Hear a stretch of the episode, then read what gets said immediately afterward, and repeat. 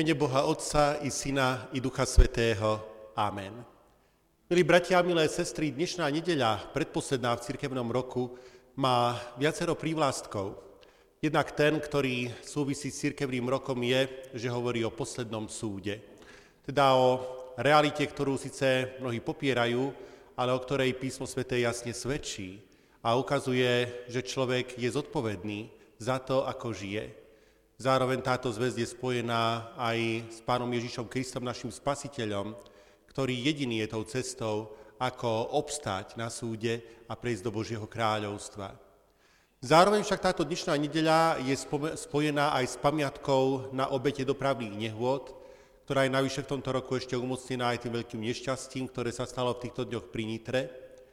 A tá tretia spomienka súvisí so včerajším, e, s tým dnešným sviatkom, dnes to je 17. november, teda 30. výročie Nežnej revolúcie, ktoré je tiež dôvodom k vážnemu uvažovaniu, jednak nad tým, čo, sa, čo bolo dávnejšie, ešte pred 30 rokmi, čo bolo v tom období, kedy sa tieto udalosti odohrávali a možno aj čo je dnes. Nech sám Pán Boh toto všetko požehná, a nech učiní si to služieb Boží nielen spomienku na mnohé veci, ale v pravde aj mocnú zväzť Jeho slova, mocné pôsobenie Jeho Ducha Svetého pri nás všetkých. Bratia a sestry, týto služby Boží začneme spevom Najsvetejší, po ňom budeme pokračovať úvodnou piesňou. Cez druhú pieseň srdečne pozývam deti tu pred oltár, aby prijali požehnanie potom sa už odoberú k svojim prácam na detskej besiedke. Samozrejme, s deťmi môžu k požehnaniu pristúpiť aj ich rodičia. Začneme už teraz v mene Boha Otca i Syna i Ducha. Amen.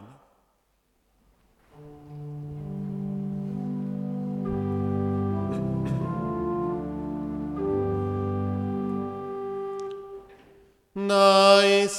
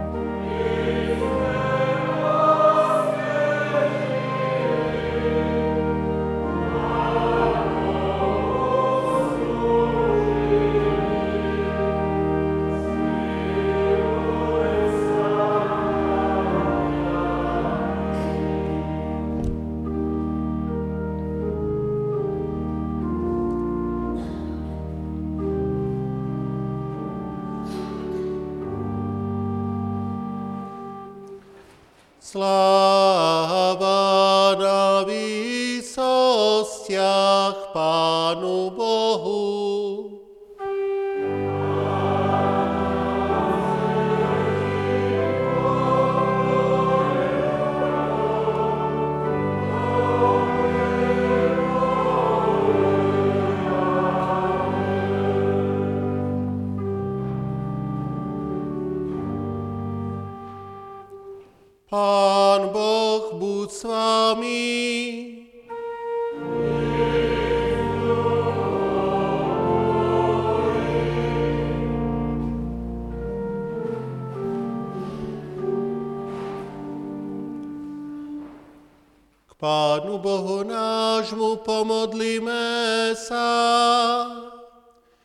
Milostivý a dobrotivý oče, oslavujeme ťa radostne, že si nám býval príbytkom od pokolenia až do pokolenia.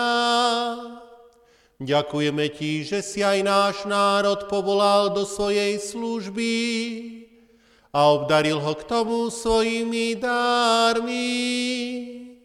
Prosíme ťa, ochraňuj ho i naďalej, buď mu stále hradom prepevným, aby žil v jednote ducha vo zväzku pokoja a maj nás i našu drahú vlast stále vo svojej ochráne. Spravuj všetky naše vrchnosti svojim svetým duchom, aby zlo odstraňovali a dobro a pokoj napomáhali. Za to, za všetko, nech je Tvoje sveté meno ustavične chválené a zvelebované. Teraz v tejto našej zemskej vlasti, a raz v Tvojej nebeskej ríši.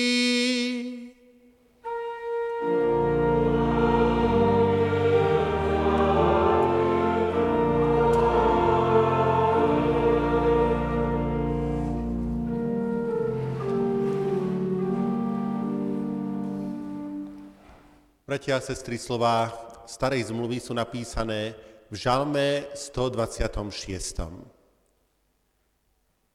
Keď zmenil hospodin údel Siona, boli sme ako vo sne. Vtedy sme mali ústa plné smiechu a jazyk plesania.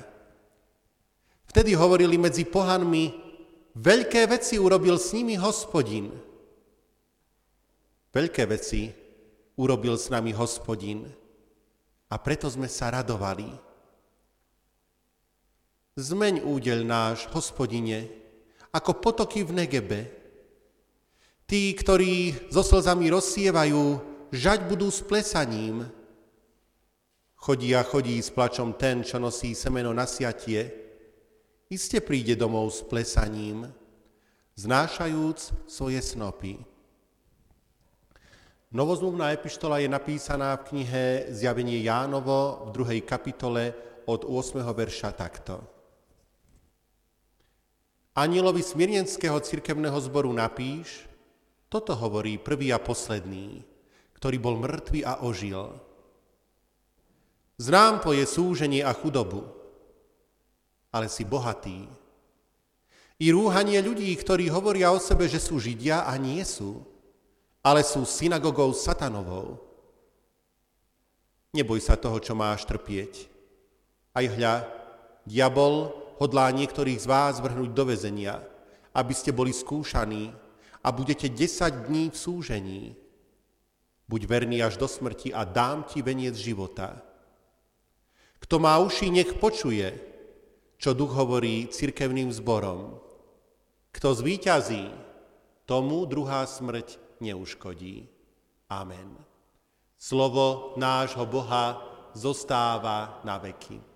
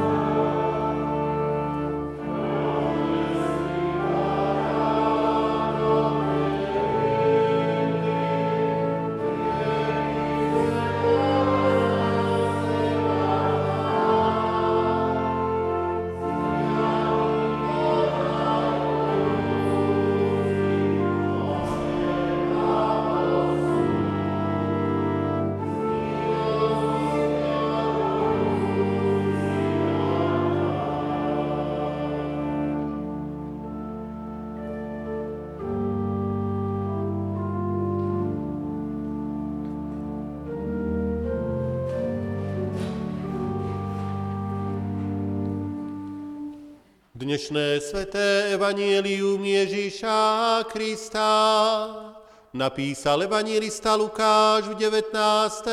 kapitole. Keď to počúvali, povedal ešte jedno podobenstvo, pretože bol blízko Jeruzalema. A mysleli si, že kráľovstvo Božie sa má zjaviť zaraz. Hovoril teda, jeden šľachtíc odišiel do ďalekej krajiny, aby prevzal kráľovstvo a potom sa vrátil.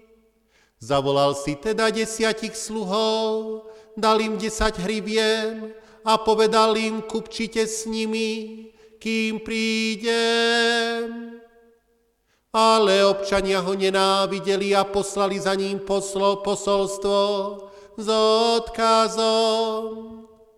Nechceme, aby tento kráľoval nad nami. Keď prevzal kráľovstvo a vrátil sa, dal zavolať sluhov, ktorým bol rozdal peniaze, aby zvedel, koľko ktorý výkupčil. Prišiel prvý a povedal, pane, tvoja hrivna získala desať hrivien. Riekol mu správne, dobrý sluha, keď si nad málom bol verný, vládni nad desiatimi mestami. Potom prišiel druhý a povedal, pane, tvoja hrivna vyniesla päť hrivien. I tomu riekol, aj ty vládni nad piatimi mestami.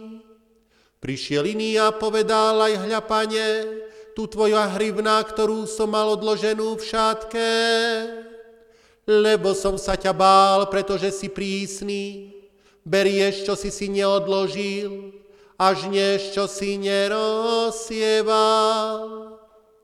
I riekol mu, ty zlý sluha, podľa tvojej reči budem ťa súdiť.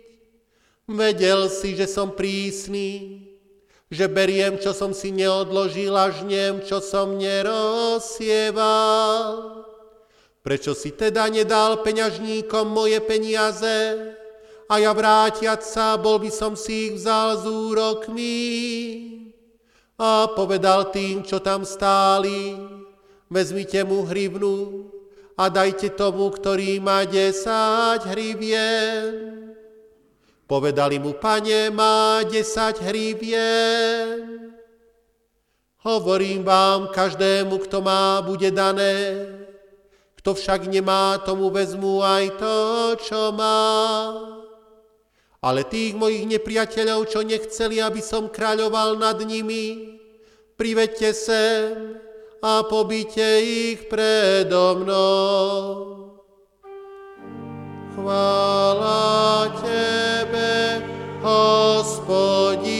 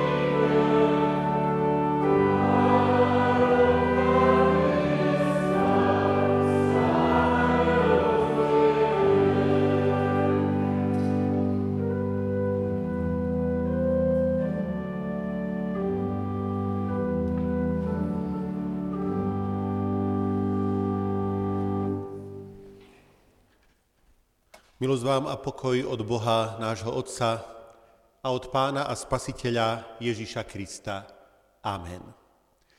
Bratia a sestry, vypočujte si slová písma svätého, ktoré sú zapísané v Evangeliu podľa Matúša v 7. kapitole od 24. po 27. verš.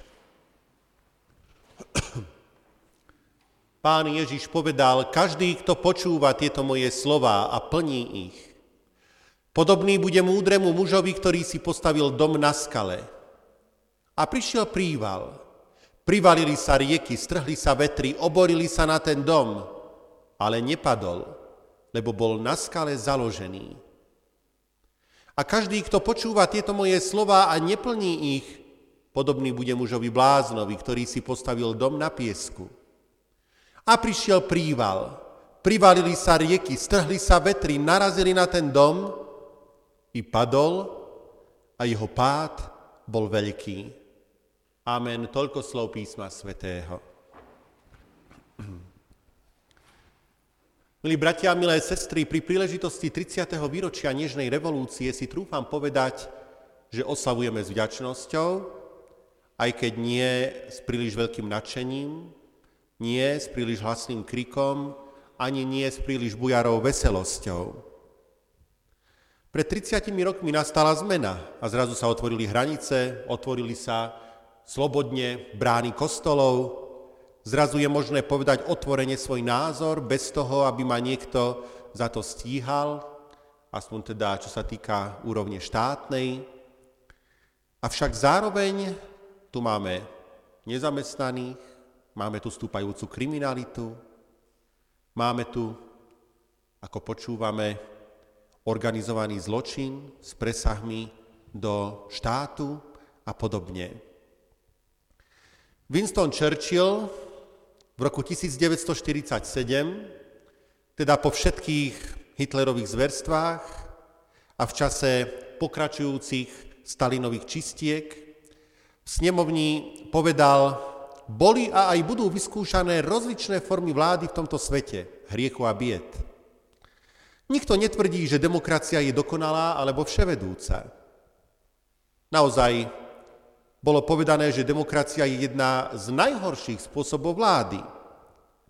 Okrem tých, ktoré sa z času na čas skúšajú. Inými slovami, ani toto zaiste nie je dokonalá forma vlády, avšak zdá sa, že z toho, čo dosiaľ bolo, by mohla byť jednou z tých najlepších. Avšak sledujúc aj súčasný stav sveta, situáciu v ňom, vidíme, že nie je ľahké demokraciu a slobodu udržať. A že je mnoho nástrah, ktorý proti, ktoré proti nej bojujú. A tak dovolte, bratia a sestry, v súvislosti s tým, na základe prečítaných slov písma svätého o pravom základe povedať niekoľko slov. Poprvé, kresťanská viera Viera kresťana nie je závislá od toho, v akom spoločenskom systéme ona existuje. V rímskej ríši to bolo rímske cisárstvo, v rámci ktorého sa ona šírila. A môžeme povedať, e, zaznamenala veľmi veľký a v podstate najväčší nebývalý rozmach, pretože v priebehu troch storočí z hrstky pár apoštolov sa ona rozrástla vlastne obrovský zástup ľudí. Na jednej strane veľkosť rímskej ríše umožňovala, že sa viera ľahko šírila naprieč celou ríšou a nebola hatená hranicami. Bolo to snáď čosi podobné dnešnej Európskej únii. Na druhej strane, z času na čas, na rímsky cisársky stolec zasadol panovník, ktorý prenasledoval kresťanov i to však nebránilo tomu, aby sa víra šírila, ba práve naopak. Kresťania v tomto pre, prenasledovaní, v tomto utrpení, ktoré bolo nesmierne, osvedčili veľkú silu viery. Veľkú opravdivosť a statočnosť, keď sa viery nevzdávali ani v prenasledovaniach, ani tvárou, tvár hroziacej smrti a boli ochotní za ňu položiť aj život. A mnohým ľuďom, ktorí toto sledovali, bolo práve toto sympatické. Priťahovalo ich, pretože videli, že viera týchto kresťanov nie je na oko.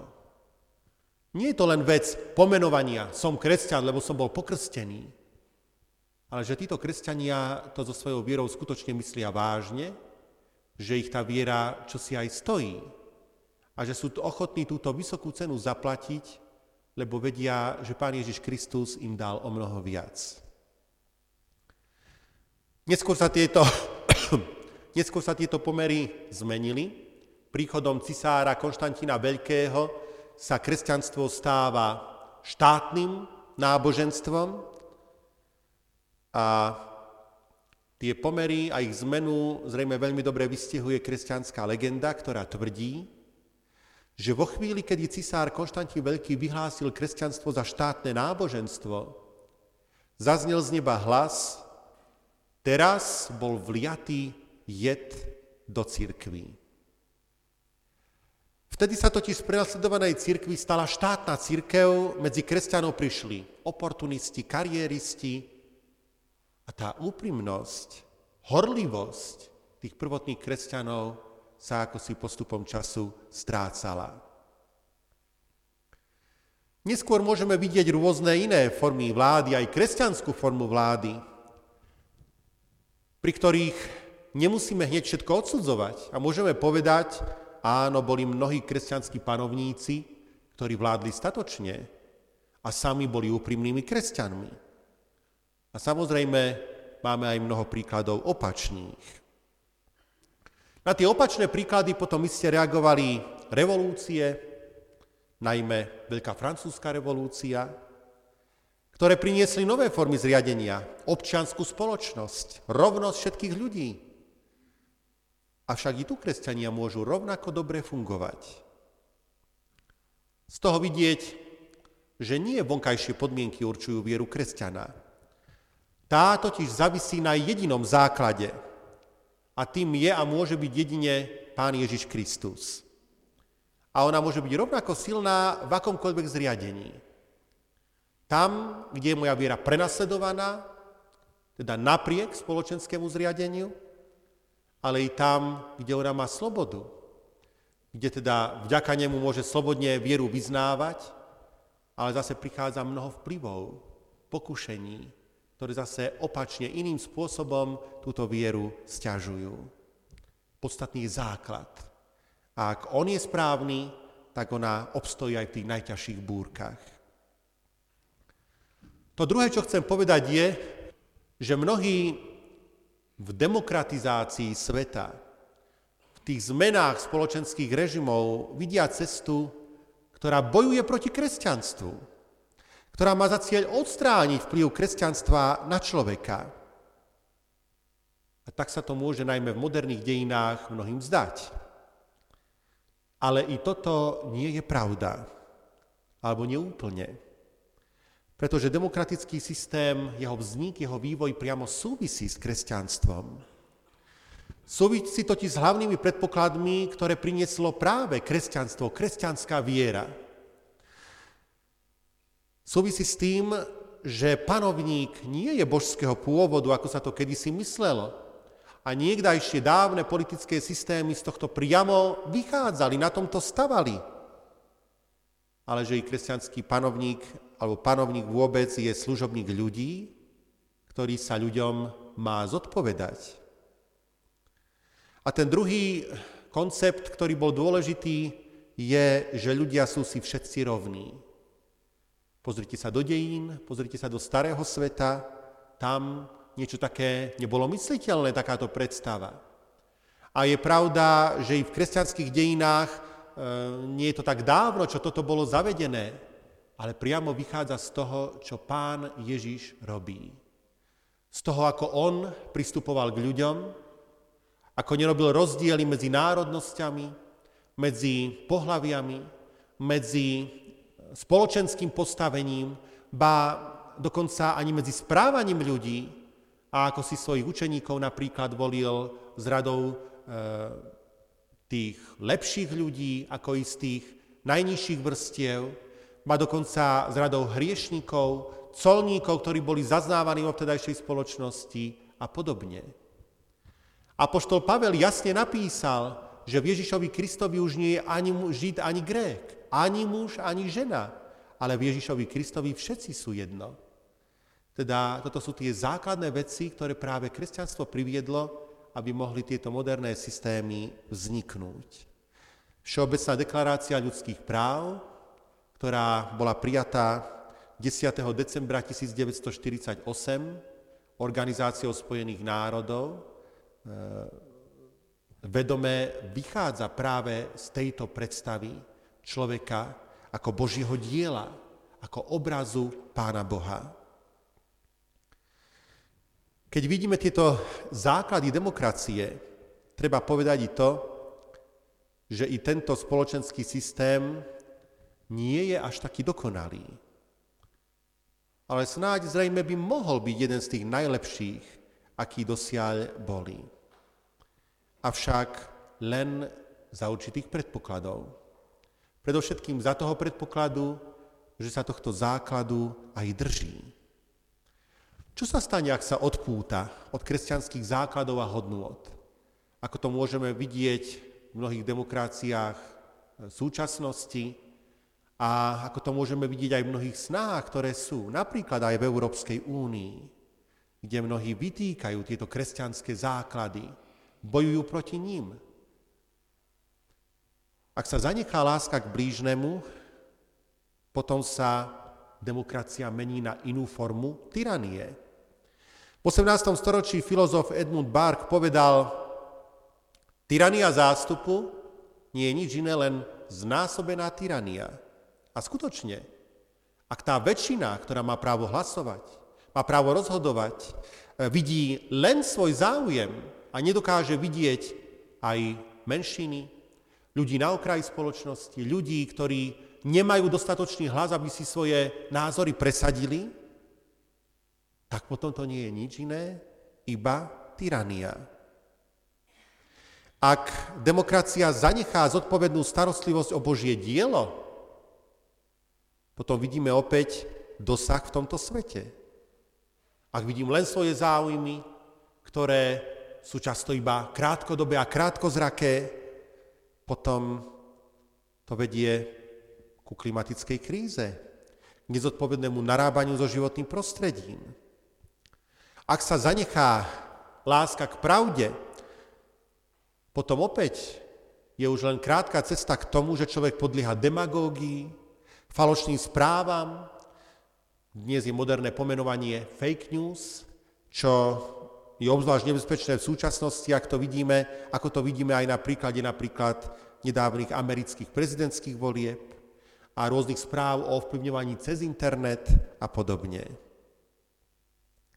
A takto by sme zrejme mohli pokračovať ešte veľmi dlho. Ale nechcem naťahovať čas, chcem len ukázať, že výsledkom tohto uvažovania je, že pre demokraciu je nevyhnutne potrebné udržať ten správny základ. A tým je viera v Pána Ježiša Krista. Z neho demokracia vznikla a len v ňom môže ona skutočne správne a prospešne pre každého fungovať. Ona bola základom vzniku tohto systému a ona len môže spôsobiť, že sa nezmení na opätovnú tyraniu a že neotvorí dvere populistom a manipulátorom. Zaiste tu je potrebné predovšetkým začať každý sám od seba. My možno pri takomto uvažovaní, ako aj dneska počúvame, si môžeme povedať, no čo ja zmôžem? Na Slovensku je nás zhruba 5 miliónov, z toho tých, ktorí majú právo voliť, je, neviem, typujem, možno 3 milióny. A čo z toho ja jeden sám, jeden hlas, čo nie je ani tisícina percenta e, z toho všetkého, čo sa rozhoduje. Avšak môžem začať sám od seba. Môžem e, meniť sám seba, svoje postoje. Môžem začať pri svojich blízkych. A keď tam ukážem dobrý príklad, tak potom je šanca na zmenu. Včera sme e,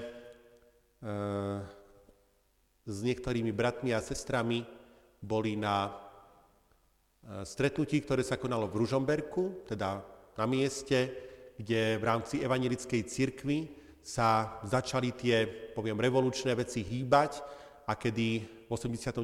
roku bola založená tá evangelická časť verejnosti proti násiliu na Ružomberskej fare. A práve na tomto mieste sa konali jednak spomienkové služby Božie a tiež potom taká panelová diskusia, kde boli zaujímaví hostia. Ja som sedel na tejto diskusii vedľa pána, ktorého už dlhšie poznám a ktorý kedysi pracoval aj v Tranosciu, Jan Benčík, možno jeho meno je vám niektorým známe, bol prednedávnom ocenený aj e, ocenením Biela vrana, ktorá, ktoré oceňuje tých ľudí, ktorí nejakým spôsobom pomáhajú e, odhaľovať zlé veci v spoločnosti, rôzne pokrivenia, rôzne nespravodlivosti, a ktorí toto robia aj za cenu toho, že možno sami zažívajú e, prenasledovanie, nejaké obmedzenie a podobne. Jan Benčík, kresťan, evanielik, e, robí zaujímavú vec, e, píše blog na stránkach denníka N, teda články z jeho pera, ktorých sa stali odhaľovať pravdu o rôznych tých hnutiach, ktoré v súčasnosti ako si povstávajú a sú eh, plné rasizmu eh, a rôznych podobných myšlienok. Súvisí to s istými politickými hnutiami a možno ďalšími aktivitami, ktoré sú v súčasnej spoločnosti. Ako on sám povedal, ešte za novembra 89 a predtým bojoval proti Eh, tedajšej neslobode a bol veľmi nerád, aby tá červená farba, s ktorou táto nesloboda bola spojená, bola nahradená farbou hnedou. Skúste si pozrieť tento blok a ja sám som si ho pozeral a je celkom zaujímavý. A to je jedna z foriem, ktorú my ako kresťania môžeme robiť, možno je to bližšie mladým ľuďom, ale tie občanské postoje zaiste môže zastávať každý z nás. Ale chcem ešte ďalšie povedať, ako k, tomu, ako k tomuto všetkému vôbec môže človek prísť. Hovorili sme totiž to o základoch, o tých základoch kresťanských, ale uvedomujeme si, že spoločnosť je o mnoho širšia. Avšak som presvedčený, že tou jedinou cestou, ako skutočne k týmto základom sa vrátiť a prísť k ním, nemôže byť nič iné a nič lepšie ako to, že k ním prídeme cez Pána Ježíša Krista tým, že nás obráti, že vstúpi do nás, že vykoná to, čo nazývame znovu zrodením. To je jediná cesta, ako opustím sebecké postoje a zamilujem si Pána Boha a svojich blížnych. Ako si zamilujem pravdu. Ako pochopím, že je možné sa aj obetovať pre dobro druhých. Lebo viem, že Pán Ježiš Kristus sa obetoval za mňa. Keď Pán Ježiš očistí naše srdcia a odpustí nám, potom môžeme my v pravde zastávať tie skutočne dobré a správne občianské postoje. A čo sú tie práve občianské postoje? Poviem, patrí k tomu istá dávka, a teraz ma nechápte zle, kresťanského fanatizmu. Nemyslím ten fanatizmus, ktorý bojuje zbraňou a e, potiera práva iných, ale myslím to úprimné, pravdivé žitie kresťanských hodnôt. Byť stopercentným kresťanom, nielen tu v chráme, ale v každodennom živote. Kedy človek vie, čomu uveril, pozná pána Ježiša Krista, do hĺbky poznáva písmo sveté a potom na základe toho môže skutočne správne pána Ježiša nasledovať. Patrí k tomu úprimná viera a pestovanie zbožnosti. A patrí k tomu aj úprimné šírenie viery.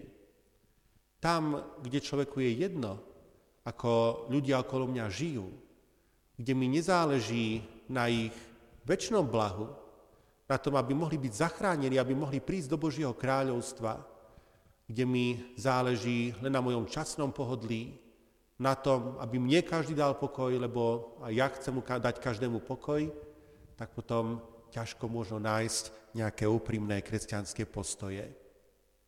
Ale tam, kde Pán Ježiš Kristus mení srdce človeka, kde človek si uvedomuje, koľko toho v Pánovi Ježišovi Kristovi dostal aké bohatstvo v ňom má, tak tam človek môže nachádzať pravú zodpovednosť za seba, za svojich blížnych a aj za celú svoju spoločnosť. Amen. Pomodlíme sa v duchu a pravde. Drahý Pane Ježiši Kriste, pomôž nám, aby sme predovšetkým boli občanmi Tvojho kráľovstva. Lebo kde človek je v pravde týmto občanom Tvojej ríše, tým, ktorý sa môže tešiť, že zdedí to veľké bohatstvo, ktoré si nám získal svojou obeťou na kríži, len tam môže byť v pravde dobrým, čestným a obohacujúcim občanom aj ríše tu na zemi. Drahý Pane Ježiši Kriste, ďakujeme Ti, že nám odpúšťaš toľko našich priestupkov a hriechov. Uvedomujeme si, že sami nie sme dokonalí, ale že v Tebe máme odpustenie a šancu na lepší život. Pomáhaj nám, aby sme sa o tento život sami snažili, aby sme ho presadzovali našou láskou, našou zodpovednosťou, našou lás- túžbou po pravde a aby sme v tomto všetkom žili pod Tvojou ochranou. Pomáhaj nám, drahý Pane Bože, v našej vlasti, aby sme v nej mohli slobodne našu vieru vyznávať. I to nie je vždy jednoduché, lebo i keď spoločnosť nám toto umožňuje, predsa nie jeden človek zažíva ťažkosti medzi svojimi blízkymi, medzi spolupracovníkmi, medzi svojimi e, spolužiakmi.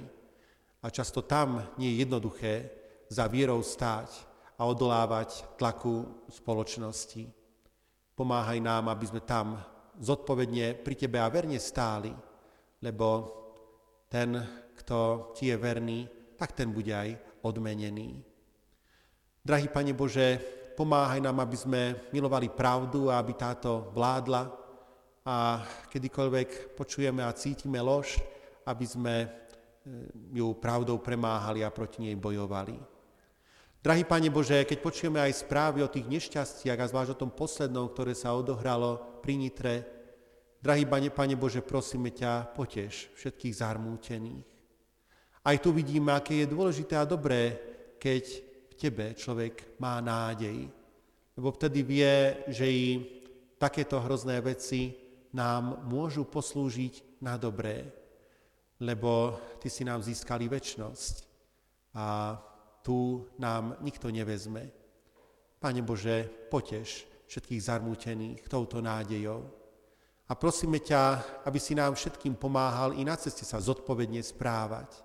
Tu vidíme, aké je to dôležité, nehnať sa len vpred. E, nemyslí len na to, ako e, sa čo najskôr dostať k cieľu i za cenu e, porušovania pravidiela, nečestnosti, ale aby sme tu takisto bezpeč- mysleli na bezpečnosť a mysleli na to, že i keď nás nikto nevidí, ty nás vidíš.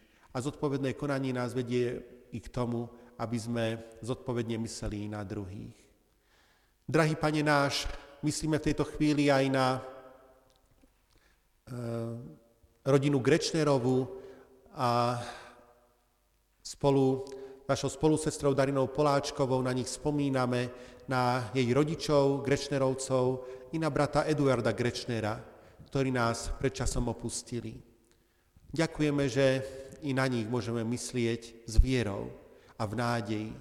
A prosíme ťa, aby si takto potešoval celú rodinu, najmä túto našu sestru. Aby si jej samej dával túto nádej, že kto je v tvojich rukách, tak sa nemusí trápiť v zúfalstve, čo s ním bude, ale má nádej života väčšného. A vypočuj nás, keď ešte spoločne k Tebe voláme, Oče náš, ktorý si v nebesiach, posved sa meno Tvoje, príď kráľovstvo Tvoje, buď vôľa Tvoja, ako v nebi, tak i na zemi.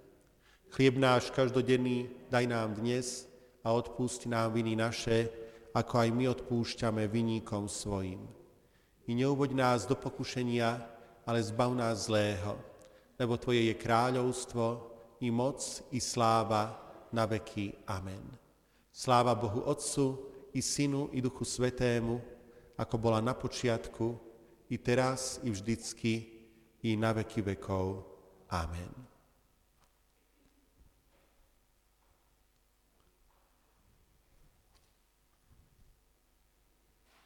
Bratia a sestry, v informačných listoch máte všetky oznamy súvisiace s touto dnešnou nedeľou i s prichádzajúcim týždňom.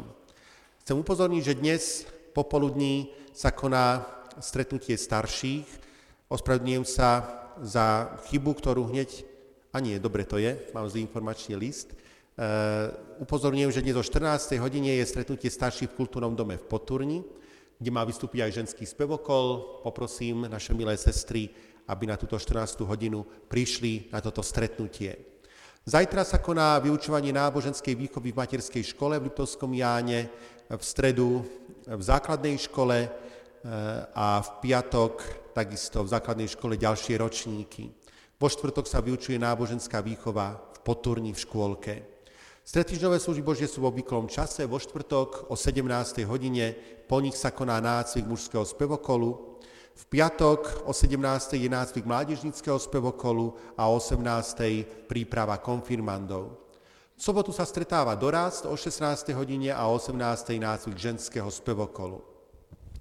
Bratia a sestry, na budúcu nedeľu budú služby Božie e, v poslednú nedeľu církevného roka, v nedeľu väčšnosti. Tieto budú zároveň spojené aj s volebným konventom. Predčasom sa konal volebný konvent k voľbe biskupa východného dištriktu, keďže vzýšli z neho veľmi vyrovnané výsledky, tak bude sa konať druhé kolo, do ktorého postupujú e, dvaja kandidáti s najvyšším počtom hlasov, teda Katarína Hudáková, ktorá v prvom kole volieb získala 32,85% hlasov a Peter Mihoč, ktorý získal 31,38% hlasov. E, volebný konvent sa uskutoční počas služieb Božích, teda služby Božie sa časovo nenatiahnu, Prosím vás, bratia a sestry, aby ste pamätali i na túto svoju zodpovednosť, ktorú máme nakoniec práve protestantské cirkvy tým, že zdôrazňovali e, zodpovednosť každého jednotlivca v cirkvi za svoju vieru, za život, za život cirkvi, tým prispeli k vzniku demokracie, tak práve toto máme možnosť i na budúcu nedeľu využiť. Keďže máme dnes 30. výročie Nežnej revolúcie, dávam do pozornosti knižočku, ktorá aj prednedávnom vyšla a je to druhý zväzok knihy Církev v útlaku. Predčasom vyšiel už prvý zväzok, ktorý však nutne nesúvisí s týmto druhým zväzkom, keďže on trošku o iných veciach pojednával ako tento druhý zväzok. Teda aj v prípade, že ten prvý zväzok nemáte, môžete si druhý zväzok zakúpiť. A tento druhý zväzok, ktorý je z pera Pavla Uhorskaja, bývalého generálneho biskupa, Eh, dokončila ho potom eh, Viola Fronková, jeho blízka spolupracovníčka, keď on bol generálnym biskupom, pojednáva práve o farároch, ktorí v časoch eh, komunizmu boli prenasledovaní a teda zažívali rozličné príkoria. Zakopiť si ju môžete pri východe z chrámu. Pri východe z chrámu takisto je k dispozícii a k zakúpeniu evangelický posol, takisto evangelický východ a tiež nové číslo cirkevných listov.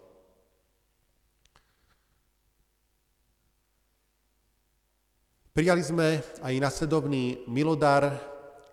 Darina Poláčková eh, spomína na svojich milých rodičov, Grečnerovcov a tiež na svojho brata Eduarda Grečnera, ktorí nás predčasom opustili.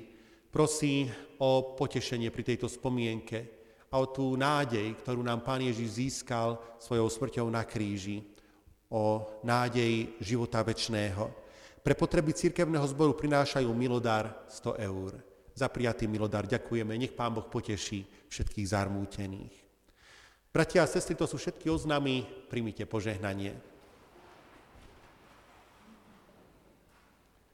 Milosť nášho Pána Ježíša Krista, láska Božia, dar a účastenstvo Ducha Svetého, nech je so všetkými nami teraz i na veky vekov. Amen.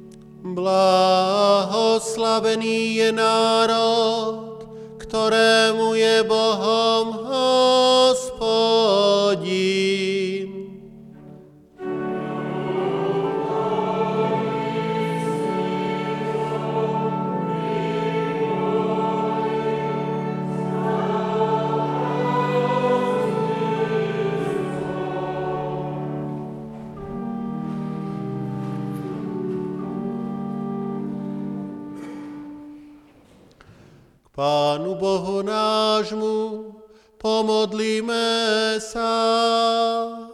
Svetý a dobrotivý Bože Oče náš nebeský, oslavujeme Tvoje sveté meno, že si ochrancom nášho ľudu a národa. Ďakujeme Ti, že hoci musel neraz aj veľa trpieť a znášať pohanenie, Priviedol si ho k národnej a štátnej slobode. Tebe je príjemný každý človek v našom národe, ktorý ťa poslúcha, koná spravodlivosť. Blahoslavený je národ, ktorý ťa uznáva za pána a ochráncu.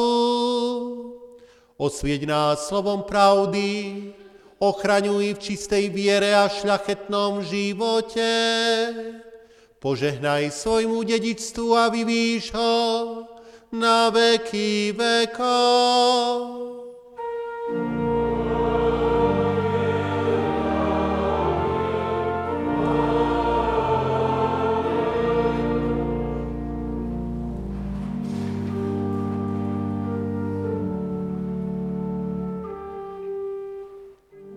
Pán Boh, a ja ochraňuj vás.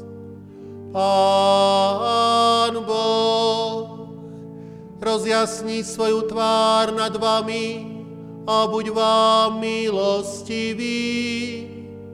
Pán Boh, obráť k vám svoj obličaj a daj vám svoj časný i večný pokoj.